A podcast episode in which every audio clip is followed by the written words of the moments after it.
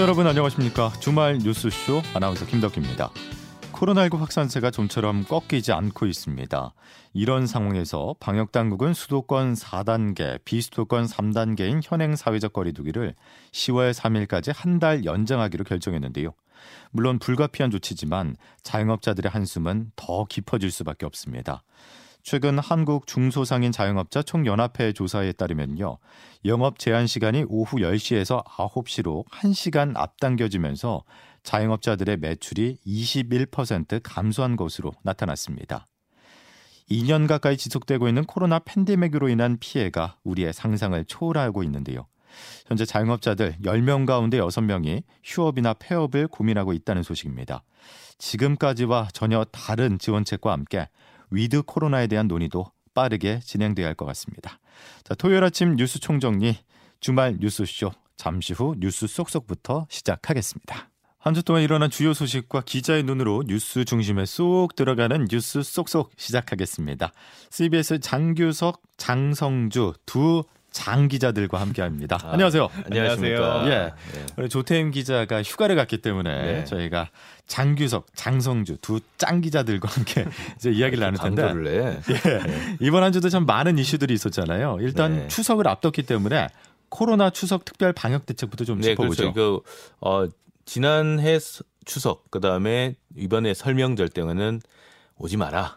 가지 마라 이런 거 해서 이동 제한을 강하게 걸었잖아요. 근데 이번 추석 때는 조금 완화되지 않을까 이런 관측들이 계속 나오고 있어가지고 저희들도 어떻게 되나 이렇게 보고 있었는데 예. 어, 제 방역 대책이 나왔죠. 특별 방역 대책이 나왔는데 어, 추석을 포함해서 일주일 동안에는 8명까지 가족 모임을 허용하기로 했다. 추석 그 연휴 동안에는 네. 최대 네. 8명까지. 네. 근데 이게 그 접종 완료자 4명, 그 다음에 그 외에 4명 해서 4 플러스 4 가족 예. 모임입니다. 사실. 아. 그래서 이게 접종 완료가 안 된, 어, 이제 접종 완료한 부모님들 같은 경우 포함해서 그렇죠. 이제 모일 수 있는 건데 이게 크게 뭐 효용이 있을까 이런 생각도 좀 들고요. 네. 예. 그렇고 또 한 가지 더 이제 어, 한 달 동안 앞으로 한 달 동안 이제 적용될 그 거리두기 단계 조정안을 발표를 했는데 아니 보통 한 2주씩 음. 연장을 했었잖아요. 네. 거리두기 이번에는 그냥 추석까지 해가지고 다 묶어서 어차피 추석도 포함돼 있고 그 다음까지 해가지고 묶어서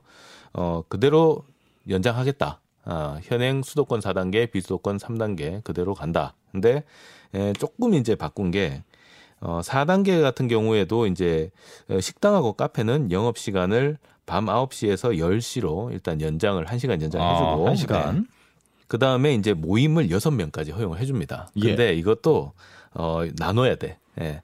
낮에는 접종 완료자 2명 포함 6명. 예. 어, 밤 6, 어, 저녁 6시 이후에는 접종 완료자 4명 포함 6명. 네. 아, 그러니까 접종 완료자 네. 숫자가 달라지는군요. 그러니까 지금 현재 4명까지 허용되고 밤에는 2명까지 허용되는데 여기에다가 어, 접종 완료자 2명을 더 허용해 주겠다. 요거죠. 음. 한마디로. 네. 네.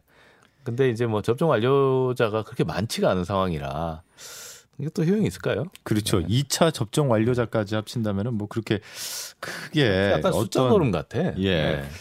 아니, 이마에 뭐 1차 접종자, 2차 접종 완료 이거 써붙이고 다니는 것도 아닌데. 그러니까 자영업자들 입장에서 네. 음식점을 영업하시는 분들 입장에서도 사장님들이 이거 매번 네, 확인하기도 네. 좀참 난감한 상황이고. 네. 그다음에 하나 더 짚어볼 게 음. 백신이잖아요. 그렇죠. 왜 그러냐면은 네. 추석 전까지 정부가 70% 1차 음. 접종 70% 목표를 달성하겠다 네. 했는데 이게 그게 뭐 거의 그렇죠. 가능한 그렇죠. 걸로 지금 나오고 사실 이게 모더나 600만 회분이 그 이번 주 안으로 다 들어와야 이제 가능한 얘기였는데 그래도 우여곡절 끝에 예, 어제가 어젠가요 이틀 전인가 이제 모더나가 이제 나머지 한 500만 회분이 들어온다 이렇게 이제 됐는데 이것도 들어오는 거 선적 시기에 따라서 좀 다르긴 하지만 일단 들어오는 걸로 확정이 됐으니까 예. 그래도 이거 가지고 이제 접종을 할 수 있게 됐고 또 루마니아하고 협력을 해서 또 150만 아, 그렇죠. 회분 예, 들어오는 예. 게 있잖아요 화이자 예. 105만 모더나 45만 해가지고 들어오는 게 있어서 일단 백신 물량 어느 정도 확보가 된 상황이고 예. 이제 빨리 맞아야지 음. 예, 사람들이 와서 맞아야 되는데 아, 저도 이거 13일 날 접종 예약이 돼 있는데. 음, 예. 아직까지도 좀 걱정은 돼요, 사실. 안 아, 맞아봐서. 네. 부작용 혹시라도. 네. 그렇죠. 네. 예. 아, 뭐 백신 70% 달성을 하고 나서 추석 이후가 된다면은 그러니까 이제 10월 달로 넘어가면은 음. 위드 코로나와 관련된 논의도 본격적으로 시작될 같아요. 예, 분위기가 예. 조성되는 거죠. 또 이스라엘이나 뭐 싱가폴 이렇게 이제 뭐 덴마크 이런 데 이제는 위드 코로나라고 해서 어 이제 확진자 통계 신경 쓰지 말자. 어 대- 대신에 위중증 그다음에 사망자 관리를 잘 하자. 이런 쪽으로 가는 건데 그것도 뭐 접종률이 완 접종 완료 그러니까 2차까지 완료된 게 70%가 넘어야 이것도 뭐 얘기해 볼 수 있는 상황이지. 예. 지금 현재로서는 뭐 얘기하기 힘드니까 어쨌든 백신 접종에 대단히 속도를 내는 것 같아요. 추석은 약간 풀어주고 네. 대신에 이제 백신을 빨리빨리 맞자 이쪽으로 가는 것 같습니다. 예, 코로나 소식이었고 정치권으로 좀 가볼 텐데 윤석열 전 검찰총장의 사주 고발 의혹 아, 이게 정치권을 강타했습니다. 네. 이게 사실 내용이 좀 깁니다. 예. 관련된 사건도 설명을 많고, 많이 해야 돼. 네. 등장 인물도 한두 명이 아니에요. 그래서 예. 이게 저도 정리하면서 긴가민가한 내용들이 좀 있었는데, 그러니까 정말 이제 굵직한 내용들만 보자면 예, 핵심만. 윤석열 검찰총장 시절에 그 측근이라고 했- 하는 이제 손준성 당시 대검 수사 정보 보좌관을 통해서 예. 어 본인 뭐가 관련된 이제 의혹들이 있잖아요. 주로 가족. 네, 뭐 예. 가족이나 뭐 이런 것들이 있으니까 준리 그거- 의혹 이런 게 네. 그거에 대한 명예훼손 고발장을 아, 검 검사 출신인 당시 미래통합당 김웅 후보에게 음, 국회의원 후보에게 지금은 이제 당선이 됐지만 후보에게 이 고발장을 전달한 의혹이다. 이게 이제 아주 굵직한 내용들이고 음. 예, 예.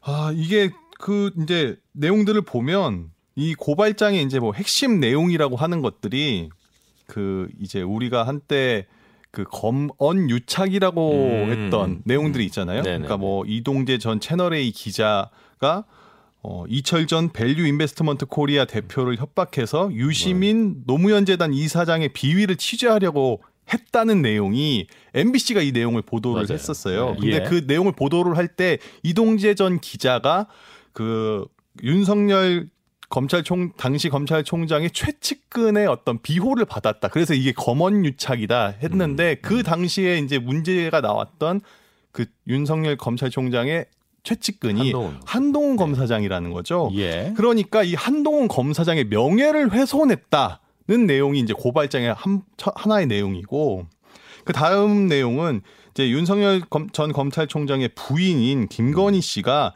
이제 도이치모터스 주가 조작 사건 의혹이 있어요.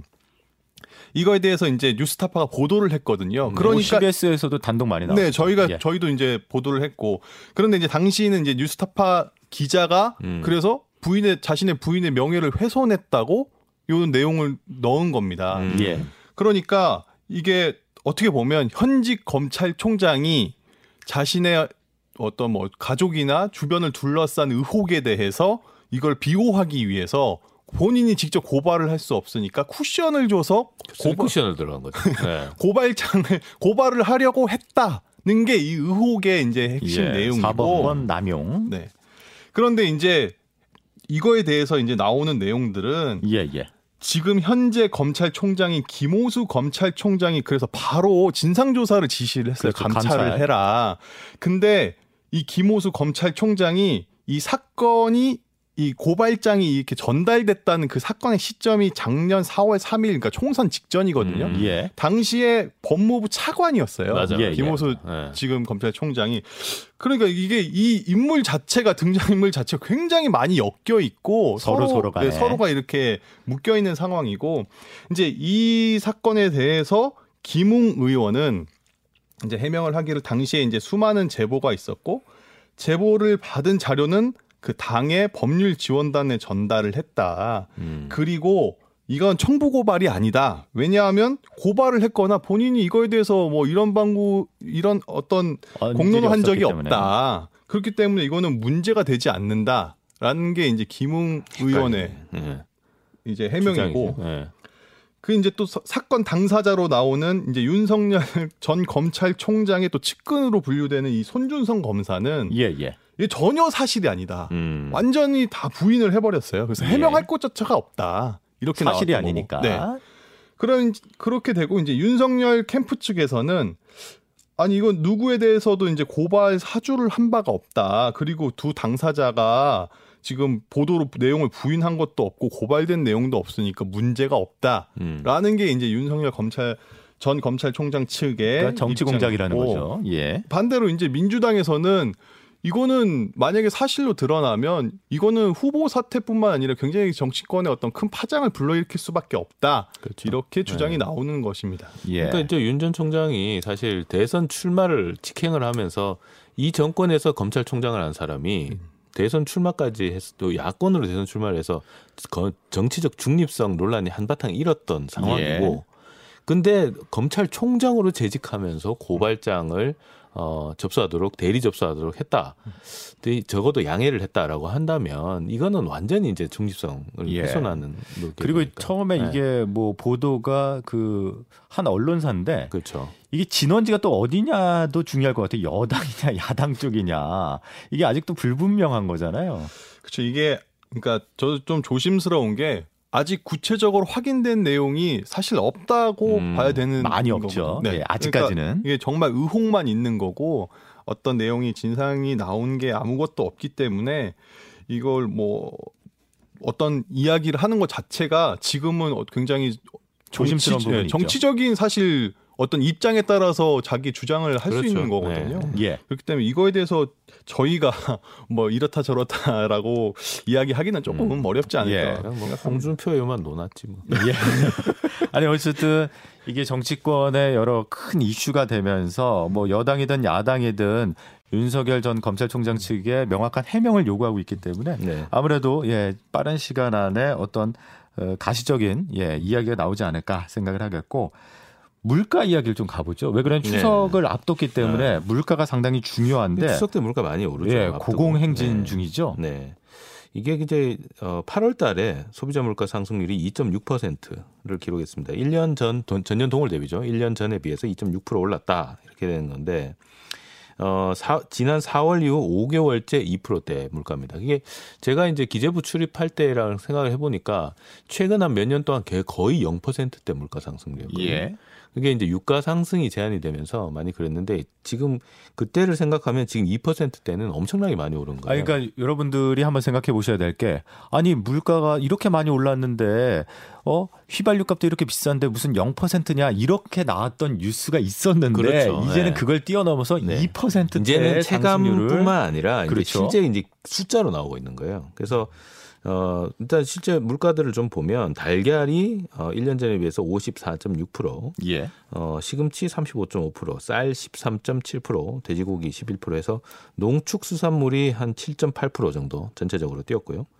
어 그다음에 이제 석유류, 휘발유, 경유, 자동차, LP, 자동차용 LPG 이거는 거의 뭐 20% 상승을 했고요. 예. 에, 또 기름값 오르고 또 원자재 가격이 오르니까 이 공업 제품 그러니까 뭐 공산품이죠. 어 보면은 어 빵, 뭐 침대, 어, 주택 그 건축할 때 인테리어에 들어가는 수선 주택 수선 재료 이런 것들도 이제 많이 올랐어요. 5, 예. 5% 8% 7% 이렇게 올랐는데 그래서 이제 전체적으로 공업 제품을 보니까 3.2%가 올랐더라. 근데 이 3.2%가 오른 거는 9년 3개월 만에 제일 많이 오른 겁니다. 9년 3개월 예. 만에 가장 많이 올랐다. 또 이게 또 한 또 보이는 게 월세도 7년 만에 가장 높은 상승률을 보였어요. 근데 월세가 많이 오른 거는 뭐 집값이 엄청 오르니까 그렇죠. 예, 그럴 수 있다. 이제 뭐 예상이 되는 건데 문제는 이 월세가 어디까지 오를 거냐. 예. 예, 지난주 아파트값 주간 상승률이 역대 최고치를 기록했다. 그냥 계속 역대 최고치를 그냥 계속 갱신하는 거예요. 그래서 예. 가격 상승이 계속 이어지고 있고 그 어제 한국 부동산원이 이제 매수 심리 조사를 하는데 매수 심리가 117.1인가 나와서 이게 한 주 전보다 더 올라갔어요. 근데 이 더 올라간 게 왜 문제가 되냐면 한국은행이 기준금리를 인상했죠. 그렇죠. 그 다음에 8월에. 시중은행이 대출을 쪼이기 시작했어요. 그렇죠. 그럼에도 불구하고 지금 아파트 사고 싶다. 아파트를 사야겠다. 매수 심리가 점점 더 강해지고 있다는 겁니다. 소위 말해서 패닉 바잉. 그렇죠. 이 패닉 바잉에 더해서 이제는 이제 사야 된다라는 어떤 그 생각이 이제 고정관념처럼 되고 있는 것 같은데 그래서 예. 집값이 계속 오르면 어, 집세도 또 오르잖아요. 아, 그렇죠. 그럼 덩달아. 그게 또 물가에 또 반영이 될 거고. 아니 근데 네. 다음 주 있잖아요. 다음 주 월요일부터 한 11조 원 정도의 국민 지원금이 그렇죠. 본격적으로 예, 풀리죠. 국민 88%에게 1인당 25만 원씩. 예.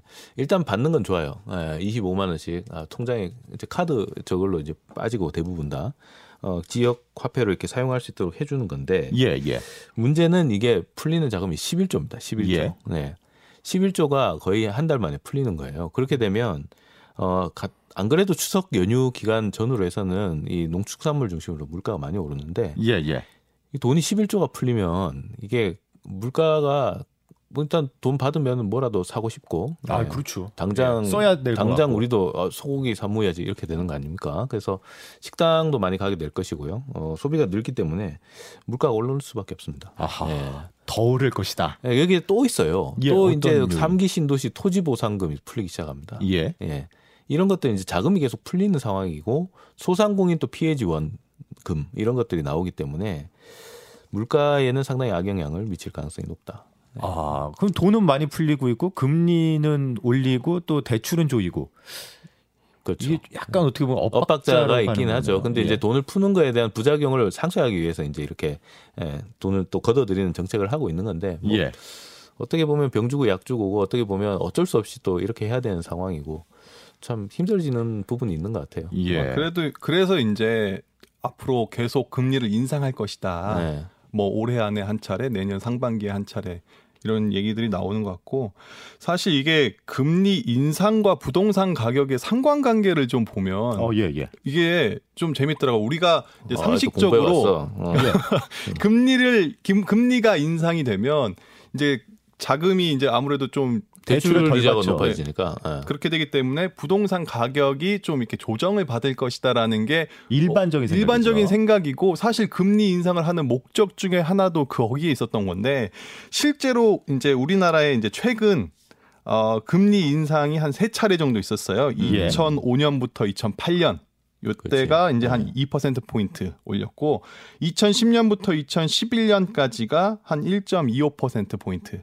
그리고 2017년부터 2018년까지 0.5% 포인트. 해서 크게 봤을 때 한 세 차례 정도 금리를 인상을 했는데 예. 이 당시에 부동산 가격이 그럼 어떻게 움직였냐라고 봐- 보면 한 번도 빠진 적이. 없습니다. 아하. 계속 올랐습니다. 예.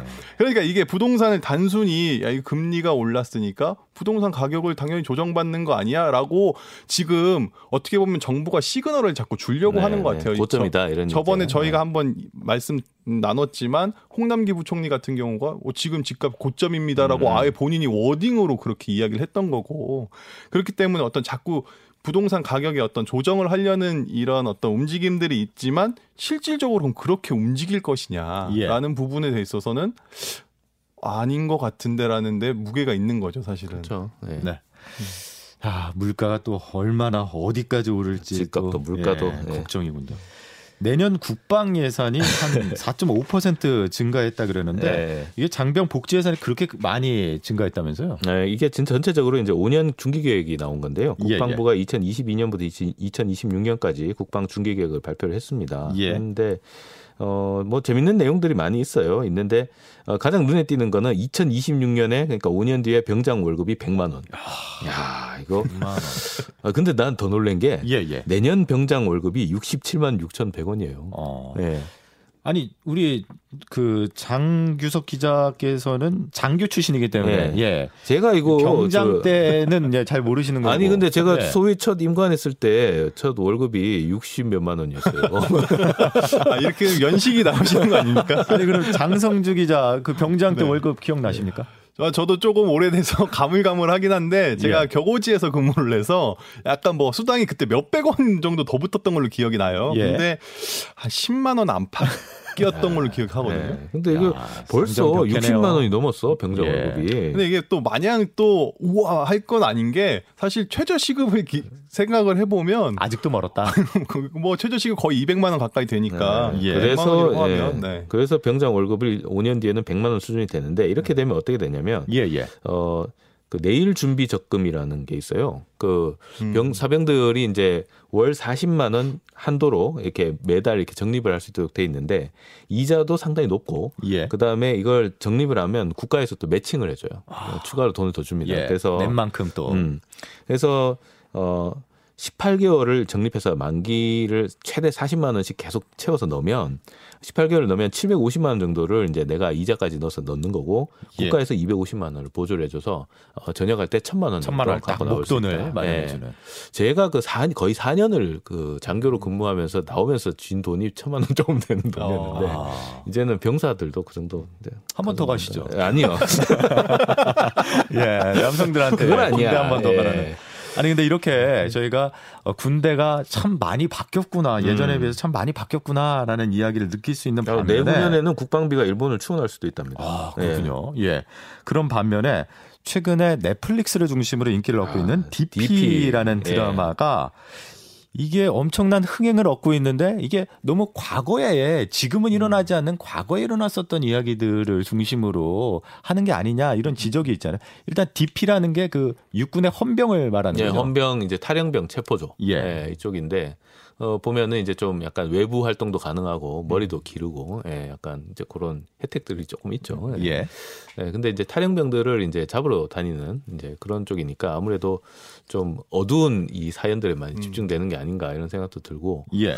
어 제가 1화에 처음에 나오는 장면을 봤는데 상당히 충격적이었어요. 어떤 아, 장면이 좀- 너무나 현실적이어서. 예. 아 현실적이다. 근데, 근데 예, 예. 지금 현실하고는 좀 다르지 않을까 하는 생각도 들어요. 왜냐하면 지금은 이 침상형 내무반이 거의 없어졌거든요. 예. 지금은 이제 침대 형으로 다 돼 있고 어 계급도 다 이제 같은 계급끼리만 이렇게 사용할 수 그렇죠. 돼 있고, 내무를. 예, 이렇게 많이 돼 있어서 지금은 좀 덜하지 않을까 하는 생각 예. 들지만 뭐 군대라는 데가 그렇지 않습니까? 그 딱 규격화가 돼 있고 어 사람이 딱 그 규격 안에 다 들어갈 수가 없잖아요. 전체적으로 규격 안에 들어간 사람이 제일 많겠지만 언제든 양 극단에 못 들어간 사람들이 있는데 예. 이런 사람들이 또 적응 못하는 거는 여전하지 않을까 아, 이런 생각도 들고 예. 근데 저는 이게 저도 1화를 보다가 네. 한반 정도밖에 못 보고 일종의 PTSD가 와가지고 옛날 생각났어. 예.